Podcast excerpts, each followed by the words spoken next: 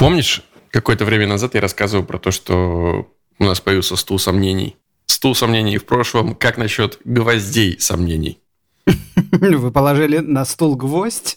Нет, Юля принесла гвозди, на которых стоят вот такие для ежных медитативных практик. И теперь, если ты хочешь что-то высказать, какие-то сомнения, раскритиковать идею, которая всем нравится, то ты должен делать это в процессе, пока стоишь на гвоздях. Но ты же не разуваешься. В смысле? Вы ходите как? по кабинету босиком? Саш, нет, ты подходишь к гвоздям, разуваешься, встаешь на них пяточками, и после этого начинаешь говорить. Очень быстро, как правило. Я переживаю, что у вас в работе первая идея, которую вы придумали. Либо мы постигнем какой-то невероятный дзен и внутренний душевный покой. Возможно, угли сомнений нас ждут дальше.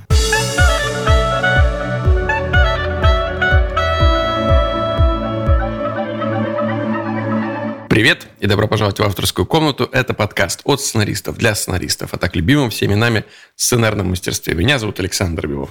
Меня Александр Вялых. Скажи, Саша, ну вторая эта неделя, она же полегче, чем первая? Удивительно, но да. Я не понимаю, как это работает. Как будто второе дыхание. Странно, что оно открывается на второй неделе, то есть как будто бы о втором дыхании говорят, когда человек уже сильно устал и о каком-то длительном процессе. Наверное, нужно говорить больше про втянулся, перестроился на новый график. Пришлось отказаться от э, вечерних просмотров сериалов, то есть раньше начать ложиться спать. Может быть, это временная мера, а может быть и нет. Пока не знаю. Но вторая неделя прошла легче. Ну, ты готов жить э, вот в этой картине мира, где ты ради своего самочувствия жертвуешь всем интересным, что происходит в мире сериалов и кино? Пока очень мало вообще в мире сериалов, которые сравнятся с э, часом сна утром. Поэтому, ну, может быть, для меня, может быть, я слишком много видел. Может быть, э, если выспаться, то потом уже станет интереснее сериалы смотреть. Но пока я считаю, что я в плюсе. Мне снятся достаточно яркие сны, особенно под утро. Так что что-то я смотрю. Скажи, продюсирует и пишет ли сценарий для твоих снов Крейг Мейзин? Возможно в моей голове может происходить все что угодно. Это я плавно подвожу к тебя к вопросу о, наверное, главной новости прошедшей недели. Вышел долгожданный сериал... «Территория». Хорош. Сериал по игре «Одни из нас». И территория. Посмотрим, кто победит в этой беспощадной схватке. Ты посмотрел The Last of Us или ты посмотрел Сон? Я смотрел всю территорию, на самом деле, еще давно а, час двадцать а, найти где-то. Наверняка же это надо смотреть разом. Я видел краем глаза какую-то статью про то, что хотели сделать сначала, ну, степ-бай-степ пойти по одной серии, но поняли, что там что-то так не работает, и обязательно нужно сдвоенный пилот выпускать. Если люди очень долго думали, что надо его сдвоенным выпускать, значит, надо его сдвоенным и смотреть. Соответственно, час двадцать. Вы не доположь. Я слышал этот подкаст. Точно так же, как и в истории с э, Чернобылем, Крейг Мейзин, э, ведущий подкаста Script Notes и автор, собственно, Чернобыля и один из авторов э, The Last of Us, они после каждой серии, вот они так проделали с Чернобылем эту схему, после каждой серии они записывали отдельный выпуск подкаста, и такую же схему они сейчас реализуют с одни из нас. И я прослушал первый выпуск, где как раз Крейг и Нил Дракман, создатели игры, рассказывают как было принято это решение. Но надо же понимать, что это было в первую очередь сделано для того, чтобы не упустить массового зрителя. Ты же не массовый зритель, ты же смотришь не потому, что, ну, еще один какой-то популярный сериал. Ты же знаешь, что это такое. Я просто посмотрел в два захода. Я посмотрел час 20 эти в два захода. Я mm-hmm. чуть-чуть промахнулся мимо финала. Конца серии? Да, финала серии. Я, вот первый раз я закончил чуть раньше, на минут пять раньше, чем э, подразумевали авторы. Это у меня была такая идея, что всем понятно, что в конце серии будет какой-то клиффхенгер, и тебя автор пытается затащить э, в следующую серию, и если ты смотришь уже несколько серий, а пора спать, то нужно досмотреть серию и начать чуть-чуть следующую, когда все разрешится, и уже спокойно пойти. Кстати, помнишь, да, мы с тобой когда-то это обсуждали. Я заметил на некоторых сериалах, э, что сцена, разорванная посередине в абсолютно нелогичном месте, является гораздо лучшим клиффхенгером, потому что ощущение незаконченности, а, вот это, дискомфорт от этого гораздо сильнее, чем а, какой-либо вопрос, который тебе могут поставить, а смогут или не смогут они там справиться. Просто тебя оборвали на середине, и ты ходишь, и думаешь, что произошло? В общем, The Last of Us вышел, и он прекрасен. Мы отдельно радуемся за Ксению Середу, нашего человека, которая была оператором и первой, и второй, ну, первой, получается, сдвоенной серии. Да, не осталось в титрах, к э, сожалению, э, и следа от э, Кантимира Балагова. Но Кантимир еще раньше рассказывал, что там еще год назад он ушел из проекта из-за творческих разногласий. Это, кстати, интересно. Я вот не знаю. Как ты считаешь, если у тебя творческие э, разногласия с Крейгом Мейзином, возможно, стоит послушать человека и сделать так, как он хочет? Если ты спрашиваешь меня, то да. Если э, смотреть на эту ситуацию чуть со стороны, отключившись от собственного мнения, я примерно понимаю, ну, как мне кажется, что произошло. Э, все-таки авторское кино, а Кантимир снимал именно такие фильмы, что «Теснота», что «Дылда» — это именно вот такие полностью продиктованные голосом автора, это его сценарий, это его режиссура. И продюсер Александр Роднянский, который признан в России иноагентом, с которым он работал над этими фильмами, он как раз известен тем, что он э, в работе с художниками не вмешивается практически полностью в творческий процесс, просто предоставляя им условия для того, чтобы они творили то, что им нравится доверяя им в этом вопросе.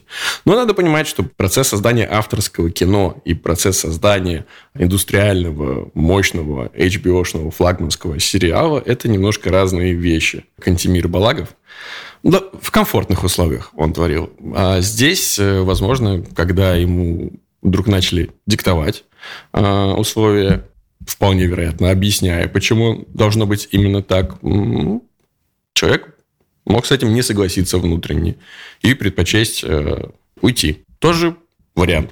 Может быть. А может быть, это совершенно другой объем был задач. Помнишь, очень похожая история произошла, понятно, со скидкой на наше производство, когда Быкова поставили снимать, если я не ошибаюсь, время первых. И, по-моему, он сам цитировал кого-то из группы из своей, что, мол, поставили талантливого балалайшника руководить оркестром. Угу. То есть масштабный блокбастер и авторское кино – это несколько разные истории и внутри производства, и объем задач, и умение делегировать, и еще много разных навыков. Возможно, как бы в купе с необходимостью переехать э, в другую языковую среду, это оказалось слишком много изменений.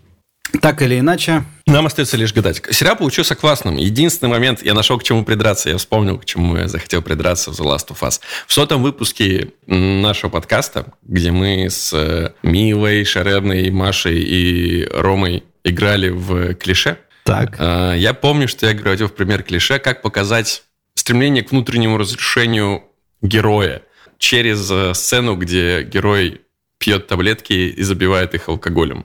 И я тогда не получил поддержки. Среди вас все таки сказали, ну, вроде бы нет, не клише, все нормально, интересный способ. Собственно, герой Джоэла в одной из э, сцен в первой же серии делает ровно это. Закидывает в рот таблетки, закидывается алкоголем, и мы понимаем, какой он несчастный, сломленный, потерявший собственного ребенка герой. Так вот, ну что ж, в прекрасном сериале используют э, прекрасный ход, который глубоко раскрывает героя. Я в этот момент э, был готов как раз вот э, кричать, ну как же так? Хоть что-то докрутить, додумать. Опять же, клише, они и становятся клише, потому что, потому что не работают. Да, мой преподаватель в институте говорил, что если есть много разных э, решений, значит все они не очень хорошие. Потому что когда есть одно очень хорошее решение, оно захватывает все пространство. Интересно. Ну, еще, возвращаясь к э, нашему предыдущему подкасту, одна из наших слушательниц, Яна Ершова, написала нам большой пост с комментариями касательно выпуска про стеклянную луковицу, где она рассказала про удаленную сцену после титров в «Достать ножи 2». Я об этом не знал. Я тоже. Да, оказывается, в фильме была сцена, где после уничтожения Моны Лизы мы оказывались в Лувре и видели настоящую Мону Лизу, которая все это время, оказывается, висела на своем месте. Это такой сцена, которая бы удовлетворила бы Всеволода Коршунова. Но мне кажется, она бы очень сильно... Расстроила всех остальных. Все бы сказали, да что такое? Да, это было бы странно, потому что это бы нивелировало, собственно, весь успех Понижение героини. ставок. Но из этого еще интересную новость я узнал. Оказывается, Райан Джонсон и его художники сделали очень классно. Там какой-то болгарский художник работал над э, репродукцией Моны Лизы. И оказывается, это закон, что все репродукции подобного уровня должны быть уничтожены после завершения съемок. Нельзя, как э, часто художники-постановщики делают, возможно, не только в России, э, взять и, забрать себе это домой. Нет, э, так не выйдет. This is law. Обидно. Было интересно. Особенно этому человеку, который это делал, мне кажется. Ты делаешь, делаешь что-то, зная, что потом это сожгут. Как чувствует себя этот человек, интересно. Еще одно письмо прочитаем, которое написал Максим Романцов. Ребята, привет. Первое, огромное вам человеческое спасибо за то, что продолжаете заниматься подкастом и нести в массы премудрости нашего нелегкого сценарного труда. Всегда приятно послушать практические советы, понять, что не ты один сталкиваешься с болью и сложностями при написании проекта, но бывает полезно прикарманить себе какую-нибудь фишку для работы. Максим, для этого мы здесь. Второе пожелание. Пожалуйста. Давно у вас не было какого-нибудь интересного гостя. Те же выпуски с Кантором или э, с Меркуловой просто топ. Да, хорошее пожелание. В принципе, мы уже работаем над этим вопросом. Просто не все так происходит быстро, как нам бы того хотелось. В каждом сезоне должен быть выпуск с Кантором. Да-да-да, просто он давненько ничего не выпускал. Ну, это претензии. Э, напишите Роме, скажите ему, Рома, что такое, почему ничего не выходит? Чтобы у нас был повод пригласить его в авторскую. А, Воланд. Выйдет Воланд, и мы его обязательно позовем. Выйдет же, там что-то переносили его, по-моему, очередной ну, раз. выйдет же. И третье пишет Максим. Затроньте, пожалуйста, тему сроков написания проекта в целом и по этапам. Синопсис, посерийник, поэпизодник и так далее. Потому что зачастую некоторые заказчики пытаются продавить автора по срокам, мол, чего там писать, на посерийник и пара недель достаточно. Кажется, это важно, так как из-за непонимания, какие сроки себе выбивают другие коллеги, многим приходится соглашаться на то, что предлагают. А если просишь больше времени, то заказчики удивленно пучат глаза. Потом сидишь и думаешь, то ли я такой тугой работаю так медленно, то ли другие соглашаются на любые сроки, а там как получится. Пишет нам Максим. И это хорошая тема, Саш.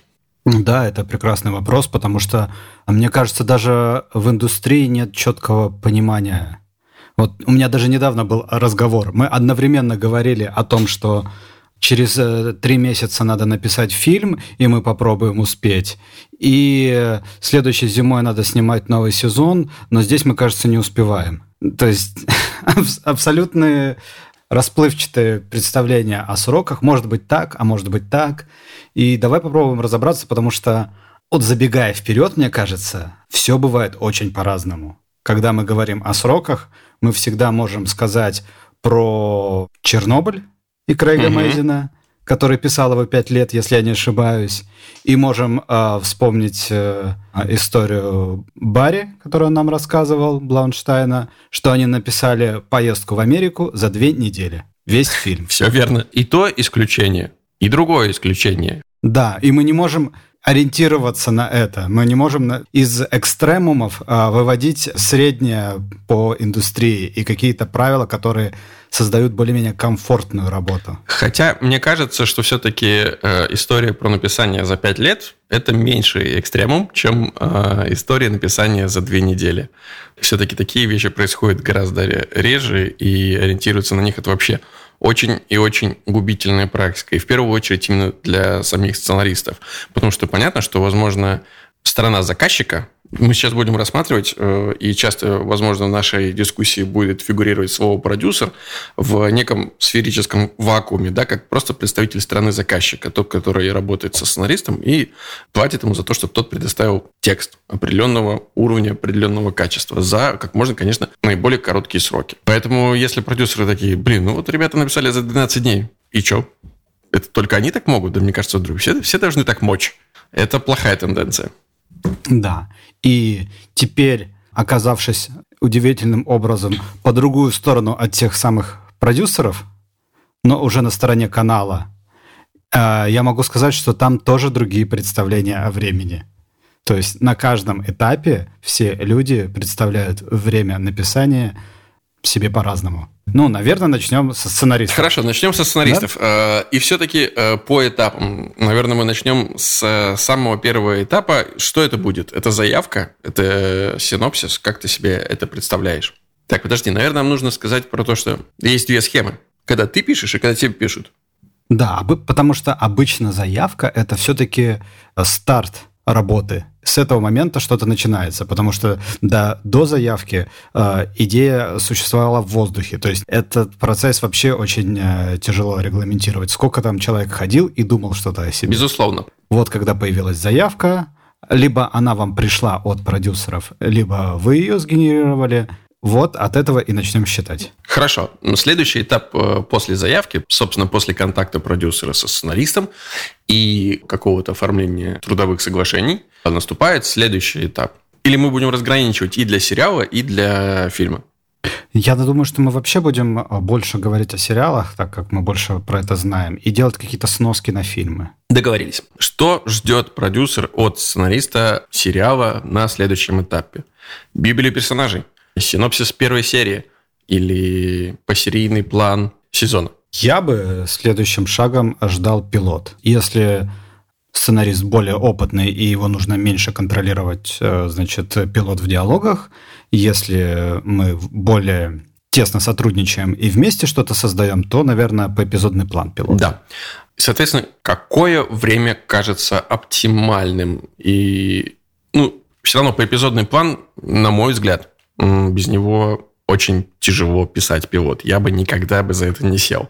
Не, понятно, просто э, более опытный автор не будет расписывать долго какие-то вещи и какие-то формулировки. Мы же э, говорили о том, что написание э, по эпизодного плана и написание диалогов – это немножко разные виды спорта, и описываются там чуть-чуть разные вещи. Чтобы объяснить другому человеку, нужно правильно подобрать формулировки в, по эпизодном плане, которые, возможно, потом не пригодятся. Mm-hmm. И если я уверен в человеке, что он напишет потом нормальные диалоги, то, ну, с другой стороны, я могу, конечно, и по эпизодный план посмотреть просто, ну, как бы на предмет э, структуры, о чем там будет, не вдаваясь в подробности, и то, что там у, там, у сцены, допустим, пока что нет решения, э, она будет позже. Это такой момент, очень индивидуальный. Но в итоге, мне кажется, что, опять же, сейчас давай попытаемся найти. Мне кажется, что через месяц можно почитать первый драфт пилота в диалогах. Ровно тот же самый срок пришел мне в голову. Можно ли написать пилот меньше, чем за месяц? Можно. Будет ли это хороший пилот? Не уверен. Ну, как бы все равно понимаю, что есть риск и через месяц получить не очень хороший пилот. Но в целом да, мне кажется, человеку придется вырезать э, этапы research а и этапы э, разработки персонажей, хотя бы приблизительные, и сразу перейти к истории. И она получится очень универсальной, без каких-то особенностей.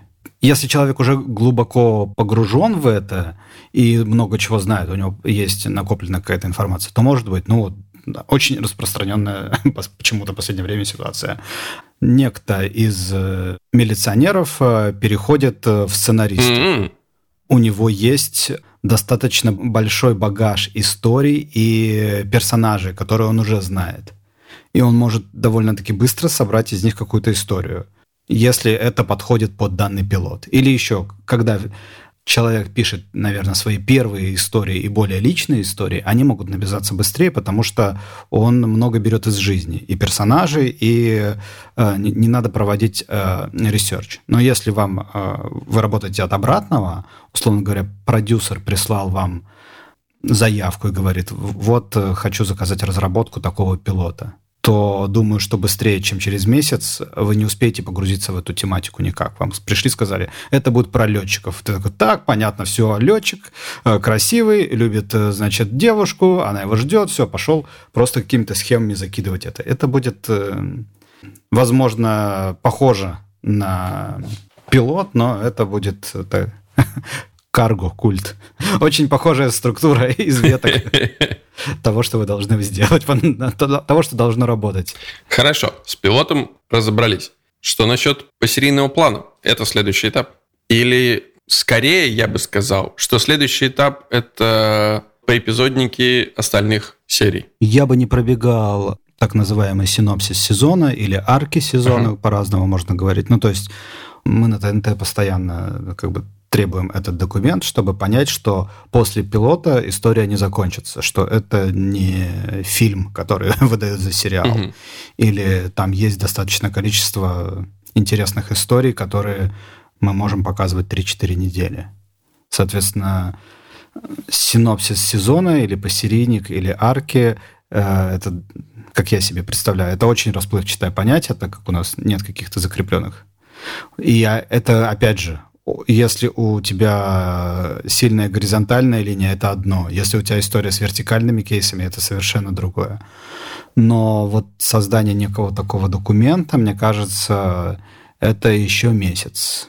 Может быть, э, так как там не нужна, ну, по крайней мере, я обычно не требую глубокой проработки серии, просто видно, что история дальше движется. Я понимаю, что все арки и все попытки из первой серии увидеть конец сезона, это все равно всегда не точно. Это некое представление автора о том, э, как оно все будет развиваться. И не факт, что когда мы увидим реальные серии, будет так. Угу. Больше документ о намерениях развивать сезон. И мне кажется, ну там 3-4 недели на это нужно. Согласен. Опять же, мы говорим сейчас, э, вот избиваемся постоянно на последовательности этапов, потому что, ну, такой вот у нас рынок, такая у нас индустрия, у нас нет гильдий, у нас нет четко прописанных правил, поэтому у разных продакшенов или даже у разных площадок, у разных каналов могут быть разные требования по, назовем это, сценарному документообороту. Какие-то продакшены не требуют арки сезона. Какие-то продакшены через месяц после старта идеи уже входят в съемки. Есть такие продакшены. Ну, мне проще говорить, э, поскольку я вот за все время работаю в истории. С «Миром, дружбой и жвачкой» у нас э, нет никакого плана, вот, который мы писали бы арки сезона. Мы начинаем писать, мы пишем по эпизодник первой серии, мы переходим в диалоги, мы понимаем, что все работает, пишем по эпизодник второй, пишем по эпизодник третий, и так пока не, у нас не будет по эпизоднике всех восьми а, серий нового сезона. И в процессе написания мы понимаем, а, вот какая у нас арка сезона. Да, как бы это, возможно, это исключение из правил даже в, внутри компании. На физруке мы так не делали, мы писали сначала арки. Да, физрук. И придумывали о чем... Сначала придумывали о чем сезон, потом вводили новых героев, потом придумывали арки, потом придумывали арки по каждой неделе, и потом э, уже занимались написанием эпизодников. Тут, ну, более штучная работа, и все-таки у вас, я думаю, что опыт уже гораздо больше, и вы просто можете так позволить себе делать. Вам не придется а, потом разворачиваться и говорить, а, так мы не туда зашли, разбирай последние три серии. Все верно. Или ну и надо понимать, что драматический сериал и комедийный ситком, ну и процесс их написания по-разному выглядит, и производство в том числе. Поэтому, да, ситком, он более индустриальный. Там все гораздо более структурировано. Хорошо. Еще 4 недели, месяц у нас ушел на написание а, арки сезона. Примерно мы разобрались, откуда мы начинаем, Собственно, вот у нас есть пилот. Примерно мы разобрались, куда мы собираемся идти. Вот у нас есть арки сезона. Ну, теперь-то уж пора по эпизоднике всех оставшихся 8, 12, 16, 20 серий писать. Да, можно. Но тут, опять же, если у тебя есть арка, можно частями делать. Написал 4 эпизодника, расписал в диалоге. Опять же, как у вас группа распределена? Может быть, у вас есть отдельно люди, которые идут по историям, а кто-то пишет диалоги. Возможно, у вас э, как-то еще это регулируется. Часть людей придумала историю, ушла в диалоги, другие там э, думают историю. Это все... Если у вас одна авторская группа, то можно действительно просто идти степ-бай-степ. А, ну видишь тоже. У нас есть проект, где люди написали эпизодник, э, написали диалоги, написали эпизодник, написали диалог. Тоже без, без арки, допустим. Вот так идут. Но этот, этот третий сезон, они опять же знают, что делают. Понимаю.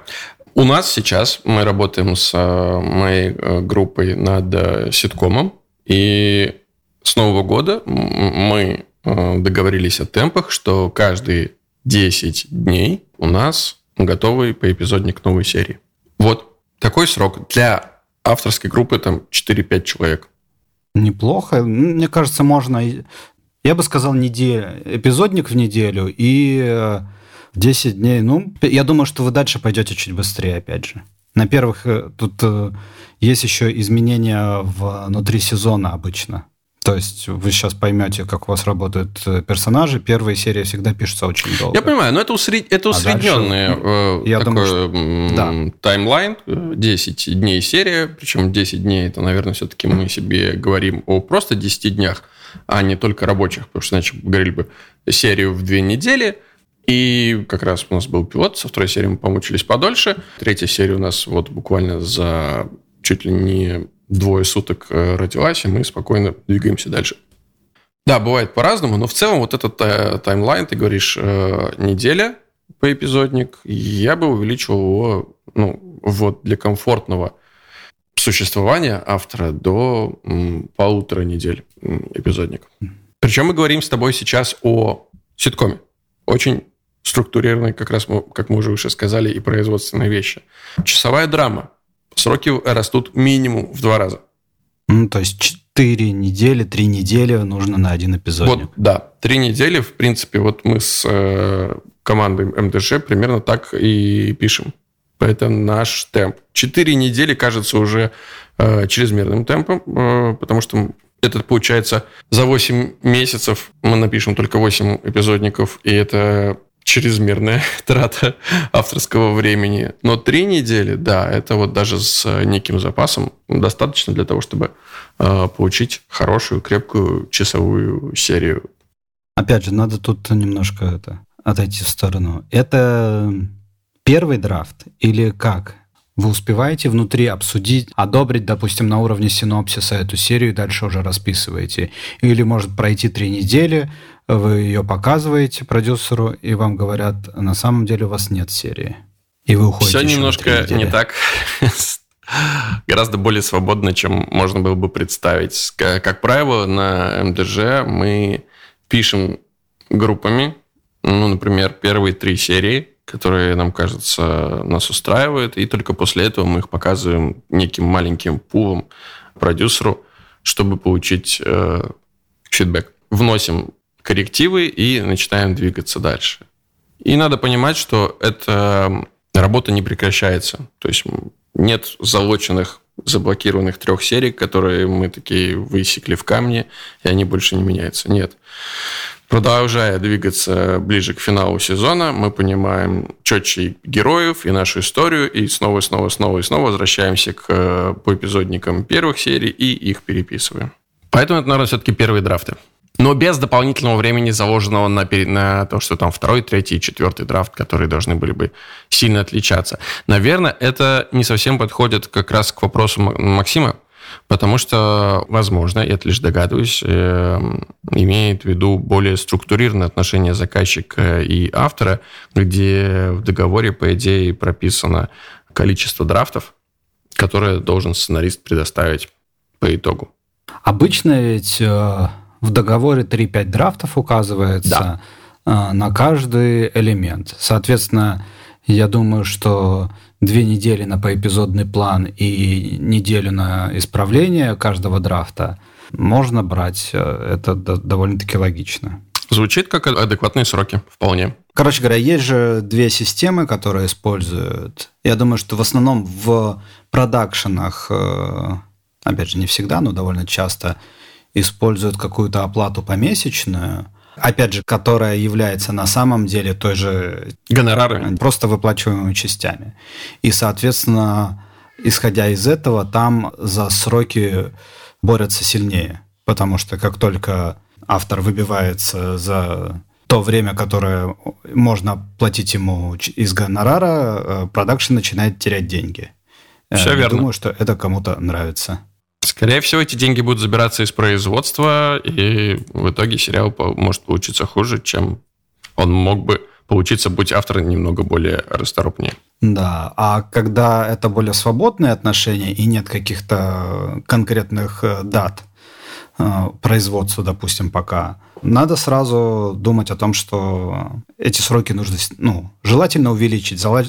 Мы, когда сейчас говорим, мы на самом деле находимся немножко в той точке, где мы уже представляем, что принятый нами вот на уровне, на авторском уровне эпизодник, скорее всего, получится более-менее нормальным. То есть мы не окажемся э, в точке ноль э, после первого показа продюсеру этой серии. И нам не придется брать еще две недели на... Потому что дальше график посыпется сразу. Да, полностью переписывать, конечно. Но в условиях свободного рынка нужно обязательно закладывать время и на драфты тоже. То есть многие, а, очень часто ошибка, которую я вижу, а, люди ставят сроки сдачи равные э, срокам написания у себя внутри.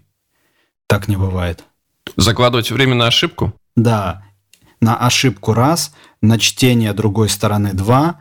Казалось бы, это не ваша ответственность, когда вы этим занимаетесь, но у вас стоят сроки, и когда вы что-то куда-то отправите, и вам там, допустим, неделю не будут отвечать, а потом ответят, что надо все переделать, вы как минимум уже потеряли эту неделю, и будете не успевать именно вы. Поэтому закладывайте э, сроки на исправление, на чтение, все смотрите, что как должны пройти эти несколько драфтов по каждой стадии, э, чтобы всем было комфортно и читать, и переписывать. Отлично. И вот мы дошли, похоже, до финальной части. Это диалоги всех остальных серий сезона, сколько бы их в сезоне не насчитывалось. И разграничим, да, 24-минутная э, и часовая, ну, которая на самом деле 48-минутная серия. Что тут скажешь по срокам? Неделя и две недели, соответственно. Да, опять же, на первый драфт. Плюс по три дня на каждый драфт новый. То есть дальше обычно уже чуть поменьше работы. Да, это, эти сроки как раз звучат как вполне себе вывозимые. Итого, давай попробуем давай посчитать. итог сказать. Так, если мы все это сложим, если мы все это посчитаем, давай я тогда озвучу цифры для часовой драмы, а ты расскажешь про ситком. Есть ощущение, что там дополнительные хитрости сработают. Что получается со всеми этими драфтами? С пилота, вот мы потратили на пилот месяц, на, допустим, на посерийный план э, сезона, на некую арку сезона, синопсис сезона мы потратили еще месяц, все мы это утвердили. Э, дальше у нас есть три недели на написание поэпизодных планов и по две недели на написание э, первого драфта диалогов, плюс закладываем еще недельку на второй и слэш третий, если понадобится драфт. И вот у нас получается 35 недель 40 недель, 8-9 месяцев на написание. Так и есть. Так и есть. И что можно ускорить в процессе? Мы пишем МДЖ немного быстрее, потому что написание серий у нас немножко совпадает. То есть у нас в авторской комнате, э, допустим, 4 человека, и когда наступает время диалогов, это не две недели на каждую из восьми серий, а две недели на четырех человек, каждый из которых пишет две серии. То есть через четыре недели ты получаешь восемь серий, а не две. Вот. Давай теперь я. Стандартный сезон комедии – это 16 серий. Да. Пилот мы, условно говоря, пишем сразу, плюс разработку. Значит, мы потратили уже два месяца, и у нас есть э, первая серия – нам осталось написать э, еще 15. Значит, э, мы говорили о том, что, по сути, неделя нужна на эпизодник и еще неделя на все его правки. Итого 30 недель на написание всех эпизодников, что является 210 дней. Что можно ускорить? Как будто бы что-то нуждается в ускорении. Да, то же самое. Давай я сразу до конца добегу. И столько же еще вам потребуется на диалоги. Итого 420 дней плюс 60. Это на первые две разработки пилот мы писали и синопсис сезона или что-то в этом духе. Итого у нас получилось 480 дней. Полтора года. Это произойдет, если вы соберетесь писать 16 серий э, в одного. Поэтому э, ситкомы обычно пишутся группами, и эпизодники э, пишутся несколько параллельно, так же как и э, диалоги пишутся параллельно. То есть я, допустим, последний раз, когда работал, у меня было 4 человека в авторской комнате, то есть мы обсуждали скелеты двух серий, и потом две группы уходили писать по эпизоднике. Соответственно, мы шли со скоростью в два раза быстрее. У нас в неделю появлялось два эпизодника. И, соответственно, так... А на диалогах э, мы уже пробовали даже эту группу делить так, чтобы диалоги каждый писал свои. То есть, в принципе, группа из четырех человек, уже можно диалоги пробовать писать 4 э, серии в неделю. Это уже для более опытных э, авторов желательно по, две, по двое писать, ну, особенно комедии, потому что э, там надо шутить, шутить, сидя в комнате одному довольно-таки тяжело. Лучше это делать с кем-то. Это правда. Ну, давай тогда уж раз уж мы поговорили о сериалах, совсем немного, поскольку в нашей практике и было этого немного, поговорим о сроках написания фильмов. Есть что тебе сказать по этому поводу? Первым делом, опять же, с чего все началось, заявка. Обсудили идею, написать заявку, просто прикинуть, о чем это будет. Неделя прошла, но это мы не включаем, потому что до этого не было как бы предмета разговора. Да. Вот. Дальше, значит, э, я писал два месяца синопсис, три месяца по эпизодный план и три месяца диалогов. Все примерно точно так же э, в тот раз, когда да, я писал сценарий полнометражного фильма, при том, что у меня был предыдущий драфт э, от другого автора, который требовался в серьезной переработке, а точнее даже в адаптации. Это за него те же самые сроки, что ты сейчас сказал. Ну, плюс-минус год получается. Может быть, чуть поменьше, но в зависимости, опять же, от того, насколько знакома тема, насколько вы на одной волне с продюсером. Опять же, все, что вот мы с, на, с этого начали, мне кажется, и к этому можно и подвести, что все очень опционально, все зависит от того, что от вас требует, кто от вас требует, знаете ли вы это. Минимум – это скорость та, с которой можно печатать. Вот, помнится, я, э, если в молодости своей как это сказать-то поприличнее, терял сроки немножко, как бы пропускал дедлайны и понимал, что сегодня вечером серию нужно сдать, то вот, ну, 24-минутную серию за день можно написать. Ну, просто вот если ее нет, а она должна быть. Качество этой серии, естественно, мы сейчас не обсуждаем. Там есть какой-то смысл, и там где-то 24 тысячи знаков. Вот это... Можно писать серию в день сразу. Это, наверное, соответственно, вот э, на 16 дней на комедию. Это минимум. Быстрее, по-моему, просто невозможно печатать. Ну или совсем перестаешь думать о том, что это говорит. Мы, мы, мы сейчас назвали вот э, те сроки, которые кажутся нам адекватными и которые плюс-минус выработались в процессе нашей работы, нашего личного опыта и как будто бы наших коллег. Ну, конечно, что-то может происходить быстрее, что-то может происходить помедленнее. Все зависит от э, автора. Все очень индивидуально. Вы должны понять, какие сроки вам комфортны. И исходя из них, если у вас есть понимание рынка, то вы должны понимать, в чем у вас те же самые конкурентные преимущества. Да, вы, например, можете написать классную часовую серию там, за год. Ну, есть ощущение, что это вряд ли вы сможете с э, таким предложением на рынок зайти. Если вы сможете писать серию за неделю, классно, супер навык. Вопрос, конечно, чтобы эта серия была написана качественно. И как вы себя будете чувствовать в процессе этого написания. Потому что то, что ты говоришь, написать серию ситкома за день, э, были и такие прецеденты у меня, и каждый раз это испытание. Очень тяжелое физическое и ментальное испытание. И не то, чтобы я хотел в таком ритме жить. Принципе.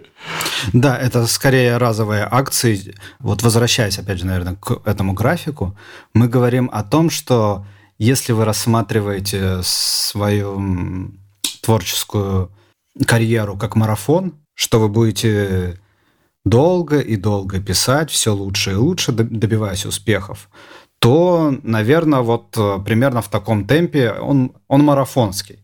И в нем можно жить довольно-таки долго и более-менее счастливо. Можно жить и по-другому. Можно, я рассказывал уже свои приключения во время съемок «Чумы».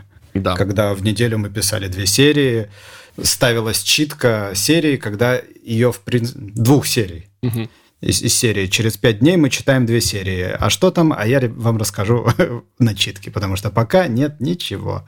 Можно и так, но это стресс, это приключение. Можно так попробовать.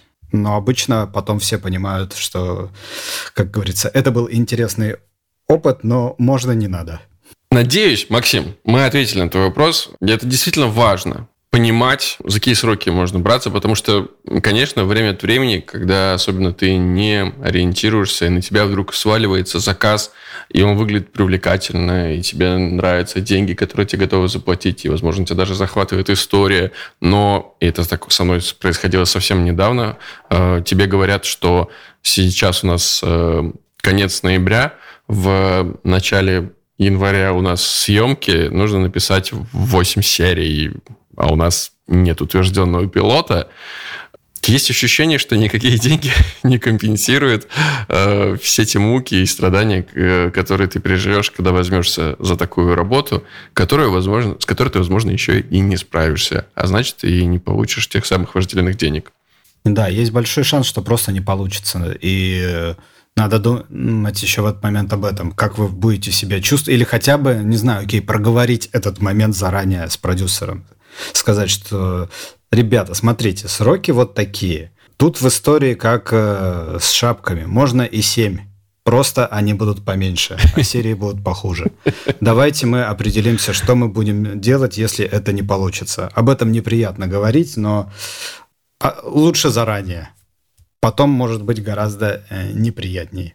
Классно. Спасибо, Сань, за этот эпизод, наше общение. И, надеюсь, Максим, мы ответили на твои вопросы. Напоследок, еще несколько писем от наших читателей. Ух ты. Да. Павел Артемов пишет спасибо за очередной интересный подкаст. Очень хочется обсудить во все тяжкие вот с какой точки зрения. Не кажется ли вам, сценаристам, что герои слишком быстро меняются в настроениях, отношениях друг к другу в рамках одного сезона? Не то, чтобы это тянет на тему, Э, целого эпизода, но, возможно, когда-нибудь мы как раз э, обсудим вопрос с э, событийностью и рефлексией персонажей тех самых событий, которые мы только что пережили. Мне кажется, это интересная тема. Татьяна Ермишина пишет э, прекрасный новый формат обсуждения фильмов про эпизод со стеклянной луковицей. А Вадим Истомин вангует, что следующий выпуск будет про Last of Us и выдержки из подкаста Last of Us. Собственно, Вадим, мы уже, мы уже выполнили.